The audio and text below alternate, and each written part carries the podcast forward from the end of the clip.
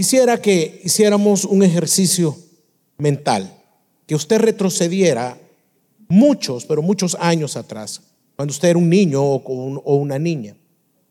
No sé si usted recuerda cuando eh, sus padres lo dejaban a usted en su casa mientras ellos iban a trabajar, el cuidado ya sea con su abuelita o de alguien que, que puede estar sirviendo o de un familiar. En mi caso, yo recuerdo muy bien que tenía unos seis años y yo me quedaba con mi madre, con mi mamá. Mi mamá era ama de casa. Así que cuando mi papá, perdón, papá se, iba a trabajar, me quedaba al cuidado de él. Yo soy el mayor de tres, de tres eh, hermanos. Y mi hermano de en medio estaba aún muy, pero muy eh, pequeño como para, para poder tener más conciencia para exigir alguna cosa de que no fuera más que estar comiendo del, pecho de mi madre, ¿verdad? Pero yo, ya con mis seis años, yo ya tenía conciencia de muchas cosas, como por ejemplo de que mi papá se iba y me quedaba yo con tristeza. Así que todas las veces que se iba, yo me quedaba con una expectativa que él tenía y que iba a regresar. Recuerdo que él lo hacía entre las 6 de la tarde, 6.30 aproximadamente. Cuando ya la tarde iba avanzando, como eso de las cuatro y media, cinco, yo lo que hacía era prepararme. Yo le decía a mi mamá, ya va a venir mi papá, así que voy a arreglar mis juguetes, arreglaba los juguetes, arreglaba lo que tenía que hacer y mi mamá me decía, lavate los brazos. Porque los andas todos chorreados, me acuerdo que me decía. Y el cuello, que andas una gran cadena. Típico. Yo, yo lo hacía.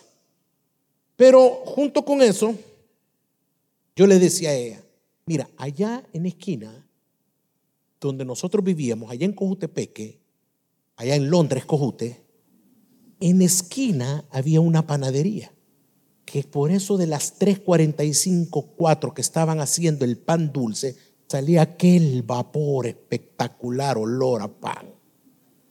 Y vendían una semita mieluda, hermano, tamaño ladrillo,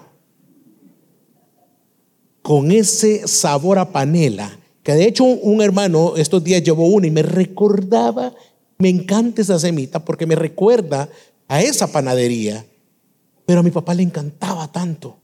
Así que yo le decía, mamá, vamos a comprar de la semita meluda para mi papá porque le encanta, pero también le vamos a poner el cafecito. Sí, me decía él.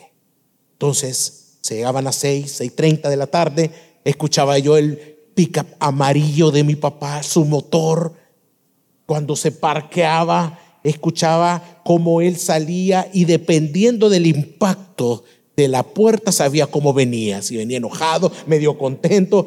Yo ya sabía el, ah, viene contento.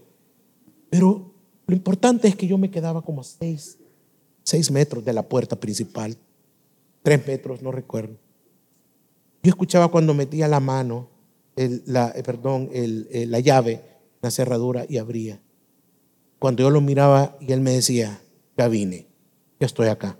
Yo salía corriendo, me tiraba en sus brazos, lo recibía a besos y le decía, papá, ahí está tu semita y tu cafecito. Todo está arreglado todo lo tengo preparado para tu regreso. Eso fue mi experiencia. Por eso es de que en esta mañana vamos a meditar en el Evangelio de Mateo, capítulo 25, del 1 al 13, que fue el texto que leyó nuestro hermano. Pero antes de entrar al centro del sermón, queremos y quiero que usted escuche cuál es el contexto de Mateo. Mateo fue escrito probablemente entre la última parte del primer siglo años antes del, del año 70, 80 después de Cristo. Es muy importante que nosotros sepamos el contexto. ¿Por qué está escribiendo Mateo, el apóstol? Fue escrito por Mateo, un odiado recaudador de impuestos, odiado por su misma nación, pero convertido a discípulo del Señor años más tarde. ¿Qué pasaba en ese momento? ¿Qué estaba sucediendo? En ese instante la comunidad cristiana estaba formada por judíos y por gentiles. Este grupo de hermanos cristianos estaban experimentando una persecución extrema, recia, a tal manera que los estaba llevando a muchos a la muerte. Pero ¿por qué sucedía eso? Bueno, tenían el principal desafío, y es que el desafío era enfrentarse con la presión de mantener su fe cristiana, su fe en medio de todo lo que estaban viviendo. Ese era el desafío, no negar a Cristo. Entonces, el templo de Jerusalén fue destruido en el año 70 después de Cristo, y esto tuvo un impacto profundo a nivel social, como religioso en la comunidad cristiana del primer siglo, de nuestros hermanos. Mateo escribe las palabras de Jesús. Él está atento a lo que el Señor está hablando. Él está con su pluma escribiendo cada palabra que sale de la boca del Señor. Y desea que los primeros cristianos seamos conscientes, o por lo menos en aquel tiempo sean conscientes, que porque no saben el día y la hora que iba a regresar nuestro Señor, la iglesia debería de estar preparada. Debería velar para esa venida. Aún en medio de toda esa persecución que estaba asolando a la iglesia. Entonces el apóstol escribe y le está haciendo hincapié a los a la voz del Señor. No saben qué día va a regresar, así que prepárense. En el capítulo 24 nos habla de muchos acontecimientos que van a suceder antes de su regreso, como la destrucción del templo y muchas otras señales que vemos en el pasaje. Así que al final del evangelio de Mateo, Jesús se sienta con sus discípulos. Él está alrededor de ellos y les da una advertencia rigurosa. Les da una advertencia sumamente importante para los discípulos en ese instante le da esa advertencia junto con los que están alrededor de él en ese momento sobre estar preparados y velando porque no sabemos cuándo iba a regresar. Así que en el, estamos en Mateo 24, un capítulo antes del, del que vamos a estudiar. Mateo 24, versículo 44 registra lo siguiente. Dice así, por eso, está hablando Jesús, por eso también vosotros estad, ¿qué dice el texto hermanos? Prepara, el Señor inicia así. Por eso, miren, ustedes tienen que estar preparados. Porque la hora, porque a la hora que no penséis, vendrá el Hijo del Hombre. Está hablando de él mismo. Inmediatamente dice esas palabras. Y después de esa advertencia, el Señor les da tres parábolas. ¿Cuáles son? La del siervo fiel e infiel. Y después está la parábola de las diez vírgenes que vamos a ver en un momento. Y para concluir, lo hace con la parábola de los talentos. Las tres tienen que ver con el tema. Tiene que ver con que el regreso del Señor, que no tarda, y de los frutos. Así que en esta, de esta manera, o en esta tarde, hermanos, con este sermón, es mi deseo que seamos animados, pero también exhortados, porque nuestra esperanza como iglesia está en el regreso de nuestro Señor Jesucristo. Por tanto, velemos y estemos preparados. Amén. Vamos a ver del versículo de 1 al 6. Está sucediendo algo. Las vírgenes, pero también vamos a observar qué pasa con estas mujeres y qué sucede con el novio. Vamos a leer versículo del 1 al 6. Entonces el reino de los cielos será semejante a diez vírgenes que tomando sus lámparas salieron a recibir al novio, y cinco de ellas eran insensatas y cinco prudentes. Porque las insensatas al tomar sus lámparas no tomaron aceite consigo, pero las prudentes tomaron aceite en frascos juntamente con sus lámparas. Al atardecer, al tardarse, perdón, el novio, a todas les dio sueño y se durmieron. Pero a medianoche se oyó un clamor. Aquí está el novio. Salgan a recibirlo. En la cultura de la Palestina del primer siglo, las bodas, hermano, eran fiestas espectaculares, eran fiestas duraderas, eran fiestas de mucha alegría por parte de las dos familias. Estas fiestas tenían como característica que se extendían por varios días. Y ojo, muchas de estas fiestas incluían también las celebraciones por la noche, o sea, celebraciones nocturnas. Así que era común que el novio llegara durante la noche. Especialmente tenía como objetivo, había algo muy, pero muy marcado, era sorprender a la novia. No llegaba el novio. Decía, vamos a llegar durante la noche, pero no sabían cuándo. Así que llegaba durante la noche el novio con sus acompañantes. No era como el día de hoy las bodas de este día. Así que por lo tanto las lámparas son importantes. Eran necesarios para o necesarias para recibir al novio en la oscuridad de la noche. Las acompañantes de la novia en esa época en Palestina acostumbraban tener lámparas con aceite para iluminar el camino. Ya vamos a poner una imagen de cómo eran esas, esas lámparas que eh, tenía como objetivo iluminar el camino y dar la bienvenida al novio en su procesión. Así que la necesidad de tener lámparas y suficiente aceite para mantenerlas encendidas era sumamente importante.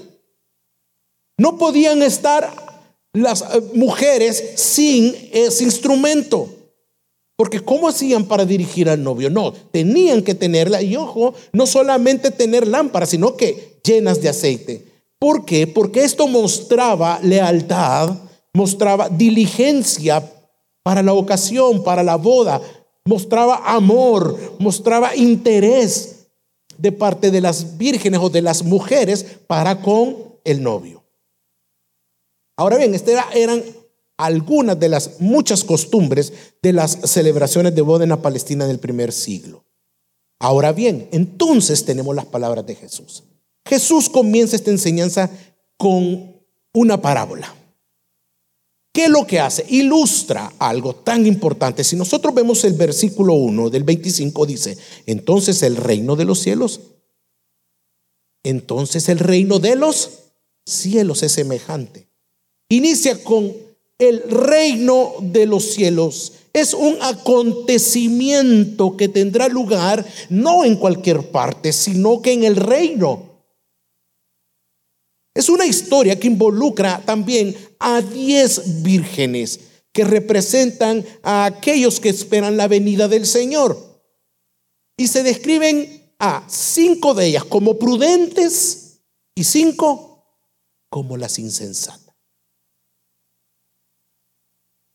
No todas son prudentes.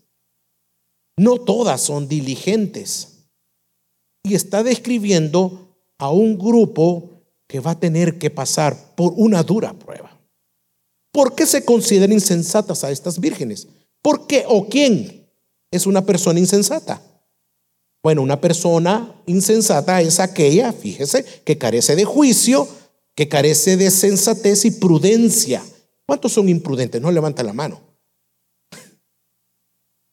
¿Cuántos hemos sido imprudentes? ¿Cuántos hemos sido insensatos? Estas personas, con falta de juicio, sensatez y prudencia, actúan sin prever las consecuencias a largo plazo de sus acciones. No piensan en los resultados, en las consecuencias. Entonces, esto se manifiesta en actuar de manera impulsiva sin pensar en el impacto futuro que van a tener sus decisiones o cómo van a actuar, justo como lo demuestran estas vírgenes que vamos a ver. Esa es una persona insensata. Esa es una, eh, eh, se le llama así a las vírgenes insensatas. Ahora bien, podemos ver que las diez fueron invitadas a la boda. Aquí hay una invitación. No están, no le dieron a 10 y a otras sí le dieron. No, las 10 están invitadas al banquete. Así que su invitación incluía no solo asistir al banquete, fíjese bien, sino hacer parte del cortejo. Qué privilegio hacer parte del cortejo del novio, o cortejo de la novia. Solo eso ya era un gran honor. Sería como las damas de honor que ayudarían a preparar el camino al novio para este momento tan especial. Por lo tanto, pertenecían, se supone que pertenecían al círculo cerrado, al círculo cercano, al círculo más íntimo. Cuando se, acuerda usted cuando se casó. Usted escogió, bueno, ¿quiénes van a ir damas de honor? A la Chabelita, la Rosa, la Pati, la Rosita, mi mejor amiga. Ah, y, no invitemos a, no ella, no, ella no, ella no es de mi círculo cercano. Eh, la quiero mucho, pero no, debe ser fulana. Ah, ah, pues, es lo que está pasando acá. Se supone que eran del círculo cerrado, cercano al novio. Por lo tanto, el texto nos dice que estas vírgenes entonces tomaron, ¿quiénes? Las insensatas tomaron las lámparas, pero no tomaron aceite. En otras palabras, pensaron, no es necesario. O simplemente no les importó. Pero las prudentes hicieron algo todavía más allá. Dice que se prepararon. Las prudentes se preparan y fueron a tomar aceites en frascos, dice el texto. Yo me imagino que sean depósitos más grandes o una gran cantidad más de aceite, aceite extra para las lámparas. Pues porque eran prudentes, ellas estaban previendo, ellas preveían que se terminaría el aceite esperando al novio. Así que fueron prudentes y listas, ya que había un objetivo, así como las que nos las, insensatas, el objetivo es que anhelaban servirle al novio y encaminarlo a la boda. Hasta ahí estamos viendo ya algo que no está bien. En el versículo 5, al tardarse el novio, a todas les dio sueño y se durmieron. Ok, ¿hay algún problema que se hayan dormido? Tenían, no, sueño. Aquí no era la cuestión si se dormían o no. Las diez se duermen. En el versículo 5 que acabamos de leer, nos dice que el novio tarda. Se tardó el novio. Qué tremendo. Aquí era el novio, no es como que a bodas que llega la novia como a las 5 horas. No, aquí el novio se tarda. Y naturalmente, como cualquier persona, les da sueño a las 10 y se duermen. El retraso del novio, hermanos, es un reflejo de lo impredecible que es el momento de la segunda venida de nuestro Señor. Este retraso tenía un objetivo, pone a prueba la preparación y la paciencia de las vírgenes. Ahora, desde que Jesús prometió que iba a regresar, ya ha pasado un poco más de dos mil años y él aún no ha regresado, pero lo hará. Amén pero lo hará porque lo va a hacer. La palabra se está cumpliendo acerca de todas las señales de su segunda venida. Desde que ascendió el cielo ha habido muchas guerras, ¿sí o no? Terremotos, pestes. Pero Él aún no viene. Pero me basta y nos debe bastar lo que dice la palabra, que Él va a regresar por nosotros y esa es una verdad. Pero pasa lo inesperado. El novio regresa. El versículo 6 dice así.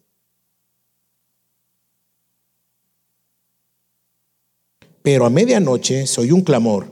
Aquí está el novio. Salgan a recibirlo.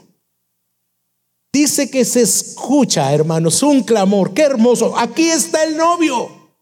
Miren, ahí va, ahí viene, ahí viene el novio. Y está la orden, salgan por favor a recibirlo. Esta es una gran noticia. ¿Por qué? Porque la espera terminó. ¿A cuánto le gusta esperar? A mí no. Yo estoy. A mí me dicen, ya llego. ¿A qué hora va a llegar? No, ya voy a llegar. Yo estoy en la puerta de mi casa así. Los que me conocen saben, ahí estoy. No, mejor, mejor dígame, voy a llegar entre las seis y siete. Y ahí voy a estar feliz. Pero si usted me dice a las seis, yo a las 5.45 estoy. A mí no me gusta esperar. ¿Pero por qué? Bueno, no, no es el tema.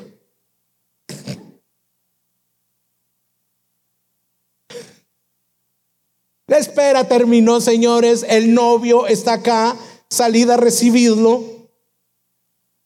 Lo que tanto deseaban se estaba ya acercando. El novio venía en camino. Así que la orden era, salgan, salgan, miren que el novio está ahí, salgan a recibirlo, corran por favor, prepárense, salgan a recibirlo, solamente que la llegada del novio no es como usted y yo quisiéramos, es a medianoche, a medianoche. en un momento inesperado, en el momento que estaban en el quinto sueño, roncando las diez vírgenes. Qué rico es el sueño de las tres de la mañana. Ellas estaban, pero no eran las tres, es medianoche. Estaban dormidas. El novio, ahí está el novio. Corran a recibirlo. Pero veamos cómo estaban preparadas ellas. Así que vamos a los versículos del 7 al 10. Dice así, entonces todas aquellas vírgenes se levantaron y arreglaron sus lámparas. Y las insensatas dijeron a las prudentes, denos de su aceite, porque nuestras lámparas se apagan. Pero las prudentes respondieron, no, no sea que no haya suficiente para nosotras y para ustedes. Vayan más bien a los que venden y compren para ustedes. Versículo 10. Mientras, ellas, mientras ellas iban a comprar, vino el novio y las que estaban preparadas entraron con él al banquete de bodas y se cerró la puerta. Aquí está el novio, salgan a recibirlo. Esa es la gran noticia. ¿Por qué? Porque la espera había finalizado. ¿Se pueden imaginar el momento de felicidad de ellas? Claro que sí. Al fin el novio, el versículo 7 dice, entonces todas aquellas vírgenes se levantaron inmediatamente y se arreglaron y comenzaron a agarrar sus lámparas, arreglaron sus lámparas, las vírgenes estaban como locas, se levantaron y empezaron a arreglarlas, ¿dónde está mi lámpara? Aquí está, aquí hay fuego, a observar la llama, cómo está la llama, ¡Uh! grande, sí, está bien, está bien, y los objetos que tenían que llevar, ahí están los aceites extras, ahí están los artes, todos estamos bien, excelente, el arreglo era sencillo. Era ver la mecha, arreglar la mecha, asegurarla, asegurarse que estuvieran encendidas, que ese fuego estuviera grande, la llama grande, amarillota. Y revisar el nivel de aceite. Así que los dos grupos empezaron a hacer lo mismo, a moverse. Además los dos tenían, los dos grupos tenían el mismo pensamiento recibir al novio. Recibir al novio y ser aceptadas. No solo en el, en, en el cortejo nupcial, sino en la entrada al lugar donde se iba a celebrar la gran fiesta, la celebración de la boda. Así que las dos grupos de mujeres están preparándose, están viendo cómo están sus lámparas. En ese momento entonces que están revisando, Imagínense ustedes, están en las mujeres emocionadas, ahí está el novio, vayan a recibirlo, están revisando, un grupo de ellas se da cuenta de algo tremendo lo que está pasando. Hay un grave problema, que las llamas de sus lámparas se están apagando. La lámpara se está desvaneciendo. Yo me imagino, ¿qué pasa con mi lámpara? Si no hay aceite, la, otra y la otra chisporroteando. Dios mío. Y que no fueron prudentes en tomar y guardar aceite por si se les llegaba a apagar. No tenían aceite extra y el aceite, hermanos, es tan importante porque lo único o el único uso que tiene en esta parábola es de alumbrar el camino al novio. Por eso es importante. Ahora bien, supongamos que estas vírgenes, las insensatas, fueran salvadoreñas. Cabe la posibilidad que las insensatas pensaran, bueno, que al ver que sus, con sus lámparas se estaban apagando, trataran de mezclarse con las prudentes y pasar inadvertidas. Bueno, me voy a ir con esta que está ahí y no me voy a notar, no, no se va a dar cuenta el novio. Podría ser. Sin embargo, el novio se daría cuenta al ver que, que entre ellas iban unas vírgenes con sus lámparas apagadas o con sus mechas o con el fuego ya disminuyéndose. Entonces la situación exigía que todas se presentaran al encuentro del novio con las lámparas brillando, con las lámparas encendidas. Ese era el acuerdo, ese era lo que se tenía que hacer. El novio ya estaba, el novio estaba aquí enfrente, necesitaba ser alumbrado. Así que revisen sus lámparas, vamos, se están apagando, no podemos ir, un grupo no puede ir. Así que el versículo 8 nos hace ver que la luz de sus lámparas se estaba extinguiendo por la falta de aceite. En cambio, la de las prudentes alumbrando. Ellas tenían aceite en abundancia por si se apagaba. ¿Cuál era la lógica de las insensatas? Ah, que ellas pedirían que les dieran de su aceite. Esa era la lógica. Ellas pretendían que su problema fuera resuelto por las prudentes. Dame de tu aceite. Por favor, ¿me puedes dar un poco de tu aceite? Nos estamos quedando sin. No era el punto, hermanos. El punto era antes. Ellas pretendían que las vírgenes les resolviera su problema, las prudentes. ¿Por qué? Porque ellas se habían abastecido de suficiente aceite. Pero según la respuesta que vemos en el versículo 9, leamos el versículo 9, ¿qué nos dice el 9? Miren lo que dice. No, pero las prudentes respondieron, no, no, no sea que no haya suficiente para nosotras y para ustedes. Vayan más bien a los que venden y compren para ustedes. Por lo tanto, ellas no iban a darle de lo que tenían, porque las, insensatas no se habían preparado, no habían comprado. Ellas eran prudentes y diligentes.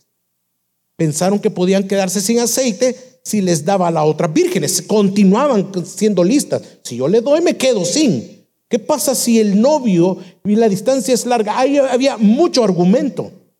¿Cuál era la solución? Bueno, lo que les dice, vayan a comprar, vayan a buscar. Vayan a ver una tienda, a un lugar donde ustedes puedan comprar, donde estén vendiendo. Ahora bien, es medianoche. No creo que podrían encontrar. Pero en su imprudencia, recordemos que es ser insensatos. Pero en su imprudencia y aflicción salieron corriendo a buscar y se olvidaron de algo bien importante, del novio. Le pusieron más importancia a sus lámparas que al novio y salen ellas. Pero mientras buscaban el aceite, ahí venía. Ahí venía el amado, ahí venía el que estaban esperando por horas, el novio. Hermanos, ¿logran ver todo lo que les pasa a estas cinco vírgenes insensatas? No se abastecen, se quedan sin aceite, tratan de persuadir a las otras que les den de su aceite y salen descontroladas a medianoche a comprar y en busca del preciado líquido cuando sabemos que probablemente no lo iban a encontrar. Qué tremendo lo que hace ser insensatos, imprudentes el novio llegó mientras iban en busca. Llegó el novio, hermanos. Ellas no pudieron acompañar al novio como las otras en el cortejo nupcial. Solo cinco se fueron con el novio, con sus lámparas llenas y con el fuego. Solamente cinco. ¿Por qué? Porque ellas estuvieron y estaban preparadas con sus lámparas llenas y pudieron alumbrar el camino que el novio necesitaba para llegar al banquete de bodas y entrar junto con ellas. Y mientras las insensatas en algún lugar de la tierra buscando aceite, afligidas y con sus lámparas vacías. Iglesia, mientras vírgenes andaban en busca de aceite, sucede lo inesperado. El versículo 10 dice, y mientras ellas iban a comprar, vino el novio. Y las que estaban preparadas, preparadas entraron con él al banquete de bodas. Y luego, ¿qué dice, hermanos? Uh, se cerró la puerta. Dice el pasaje, y se cerró la puerta. Cuando ellas regresan, experimentan la aflicción más angustiante de sus vidas. La angustia cambia de no tener aceite a ver algo que estaba sucediendo enfrente de su cara. La puerta estaba cerrada. Qué aflicción. Qué aflicción y tristeza a la vez. Ellas estaban esperando al novio, estaban para ser parte del cortejo, pero también deseaban entrar a la fiesta, deseaban entrar a la, a la boda. Aún así, si hubiesen encontrado aceite suficiente, ya era demasiado tarde. Nunca estuvieron preparadas. Acá no existen las segundas oportunidades. Las prudentes habían entrado con el novio al lugar del banquete. Las insensatas estaban excluidas de él.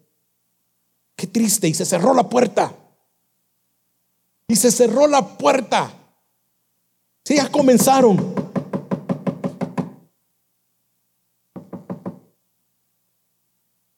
Estaban afligidas.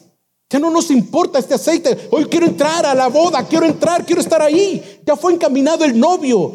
Ya pasó, ya tuvo luz, pero yo quiero entrar ahí, quiero estar adentro. Es como si usted, después de prepararse, mire, durante muchos años, de preparar a su hija, de preparar a su hijo para la boda, encontrar una pareja, encontrar un novio, encontrar el prometido, una prometida, que usted vino trabajando a su hijo y a su hija, no, ella no te conviene, mi amor, no, hijo, ella no te conviene, no, mira, él no es cristiano, ve, mira, y verlo, y ver que su hija o su hijo tuvo dolores, desengaños, desamores, por no seguir la voluntad del Señor, pero al fin encontró el hombre de Dios, encontró una mujer que ama y teme al Señor. Usted preparó a su hijo para ese momento, el evento más importante de sus vidas como familia. Y al llegar ese día tan especial, encuentra que la puerta para entrar está cerrada y su nombre no está en la lista. Usted como padre. Imagínese estar enfrente de esa puerta sabiendo que todo lo que valora, ama y espera o esperaba durante casi toda una vida se está realizando al otro lado y usted está irremediablemente excluido. Así de profunda es la tristeza y la desesperación de las vírgenes sensatas al comprender que por su falta de preparación, al entender que por su falta de previsión, se han perdido la celebración a la que tanto anhelaban asistir. Es por eso, hermanos, porque nuestra esperanza como iglesia es el regreso de Jesús, por tanto, velemos y estemos preparados. Amén. Entonces, ¿qué es lo que pasa después? Habla Jesús. Pero también hay una resolución en todo esto. Veamos los versículos 11 al 13. ¿Qué dice? Después vinieron también las otras vírgenes diciendo, Señor, Señor, ábrenos. Pero él respondió, en verdad les digo que no las conozco. 13. Velen, velen, que no saben el día ni la hora. Ahora bien, la puerta está cerrada, la puerta está clausurada, la puerta está sellada, nadie puede entrar, nadie puede abrir. Las mujeres, las vírgenes están al otro lado. Ellas no se iban a quedar con los brazos cruzados, iban a hacer algo. Las vírgenes no se iban a quedar sin hacer nada al ver esa puerta cerrada. Dice el versículo 11, después vinieron también las otras vírgenes diciendo, Señor, Señor, ábrenos. Comenzaron a gritar Comenzaron a decirle, Señor, ábrenos, por favor. Aquí hay un clamor, aquí hay aflicción, aquí hay dolor. Podemos ver la insistencia de ellas, pero también podemos ver su aflicción. Lo que tanto anhelaban estaban excluidas. Señor, Señor, ábrenos, por favor, por favor, ábrenos.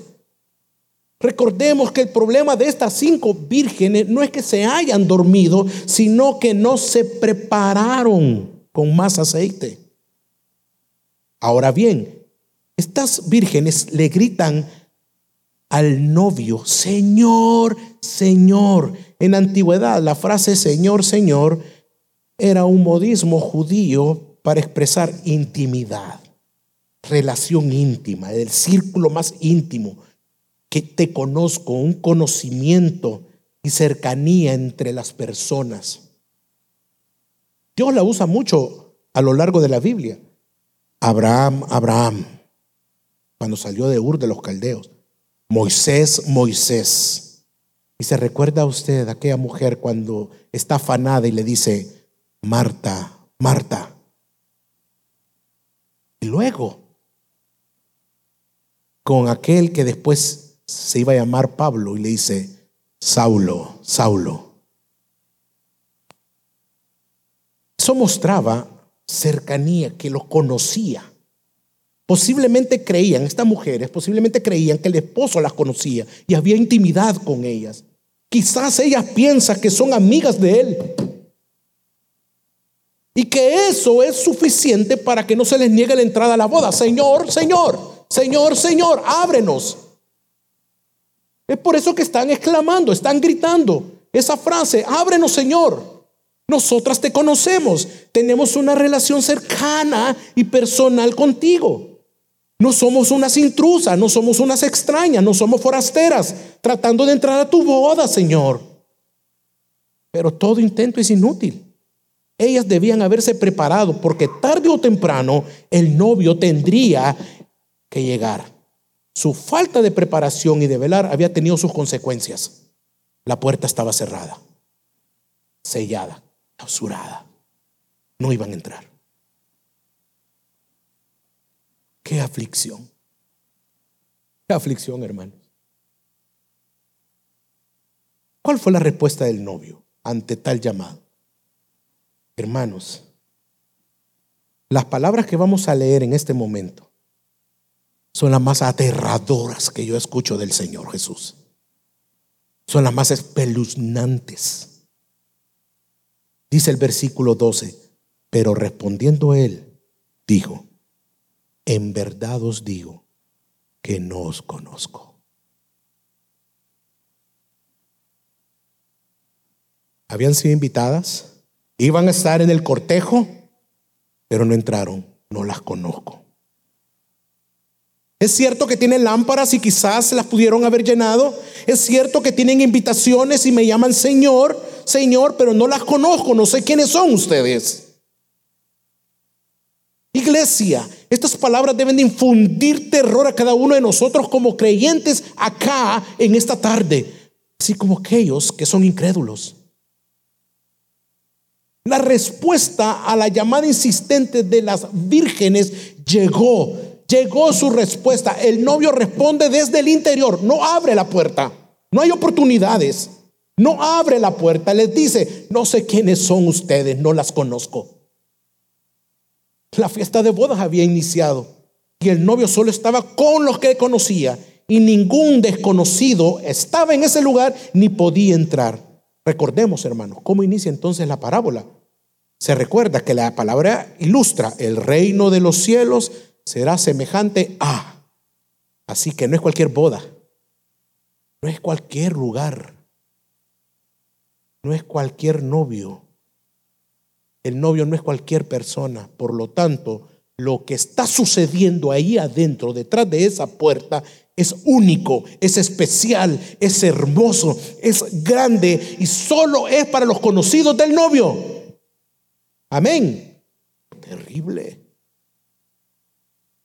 Así que todos los conocidos por el novio estaban en el banquete. Por lo tanto, todo aquel o los que pretendían entrar luego de haberse cerrado la puerta eran unos totalmente desconocidos. La parábola termina con una exhortación para todos, para el eh, Mateo está escribiendo.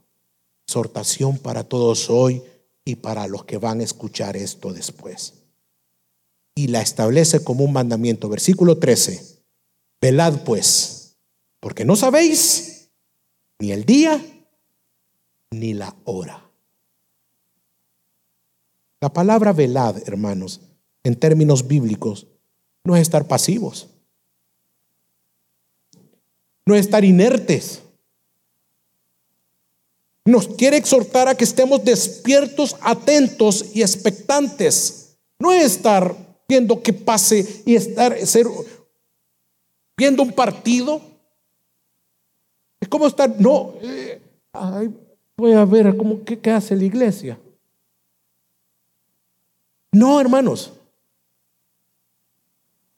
Es como cuando un novio espera en el altar a su novia. Está esperándola, está contento, está atento. Yo tuve el privilegio de casar a unos hermanos en diciembre. Usted verá el novio cómo estaba, sí. Yo calmado, tranquilo, hermano. Estaba, estaba él con una expectativa. Él estaba pero anhelando, estaba vigilando, que estaba, él no estaba dormido, desarreglado, tirado a un lado, a ver si viene. No. Acercaba la amada. Ha habido novios que hasta lloran. Los veo y me les quedo viendo. está bien.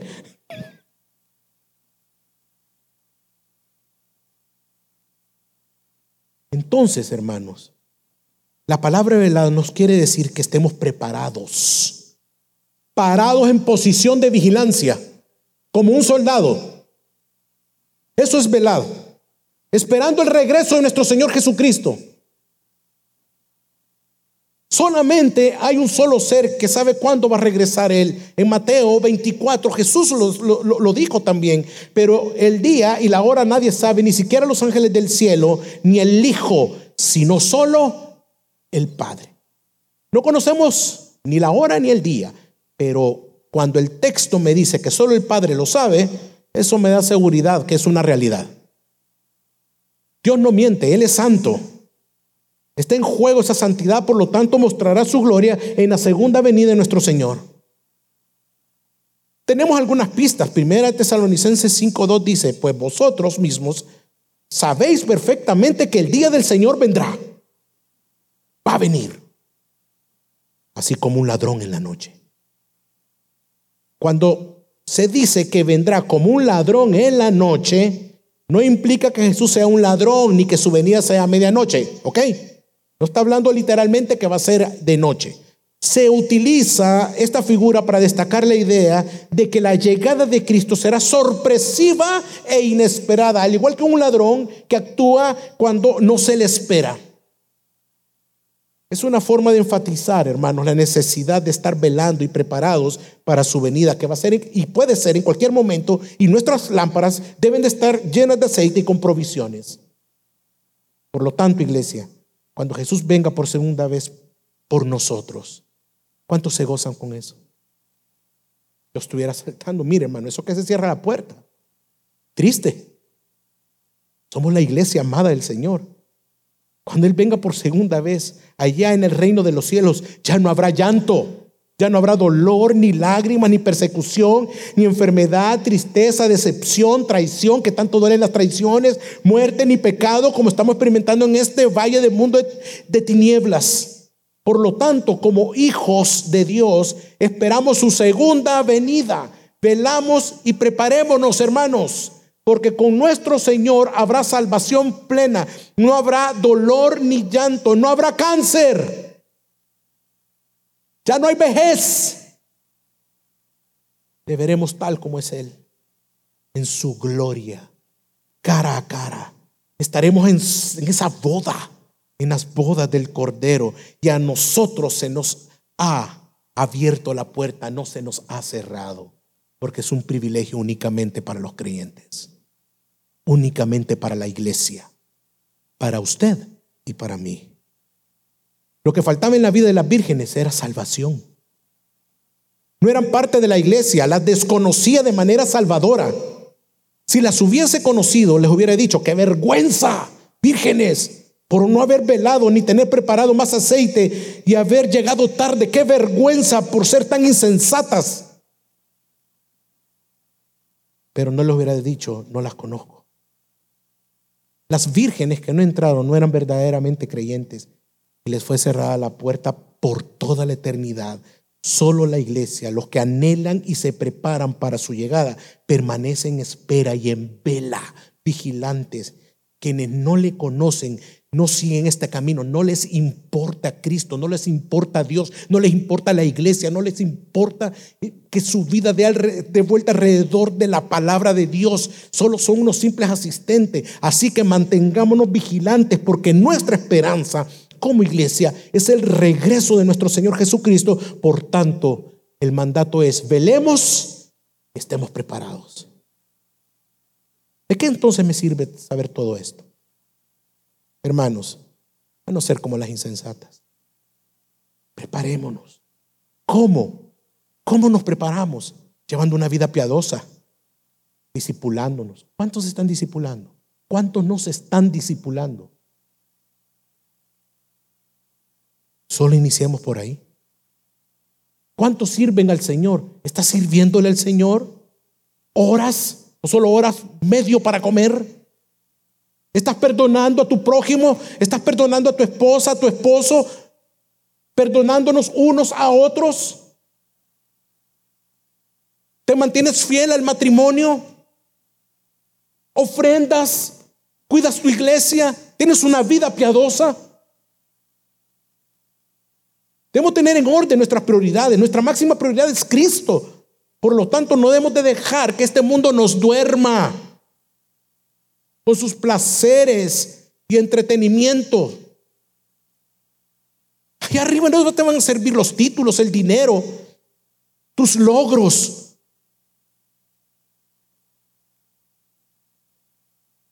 Que no te duerma este mundo. No dejemos aún que los problemas, las, las angustias nos distraigan de estar preparados para su segunda venida. Jesús fue a hacer lugar para cada uno de nosotros, sus hijos. Sé que lo que podamos estar viviendo puede ser doloroso, angustioso. Algunos hermanos deben estar con dolor, tristeza en sus corazones. Pero el objetivo de ir al cielo no es que se acaben las deudas y que se termine eso. Es Cristo el objetivo, es su gloria. Otros podrían estar viviendo en mucha abundancia, gracias a Dios, y con gozo como creyente, gloria a Dios. Pero nada de eso se compara con lo que nos espera en el cielo a Cristo, lo más hermoso. Tenemos cara a cara. Tenemos delante de Él el anhelado Dios mismo.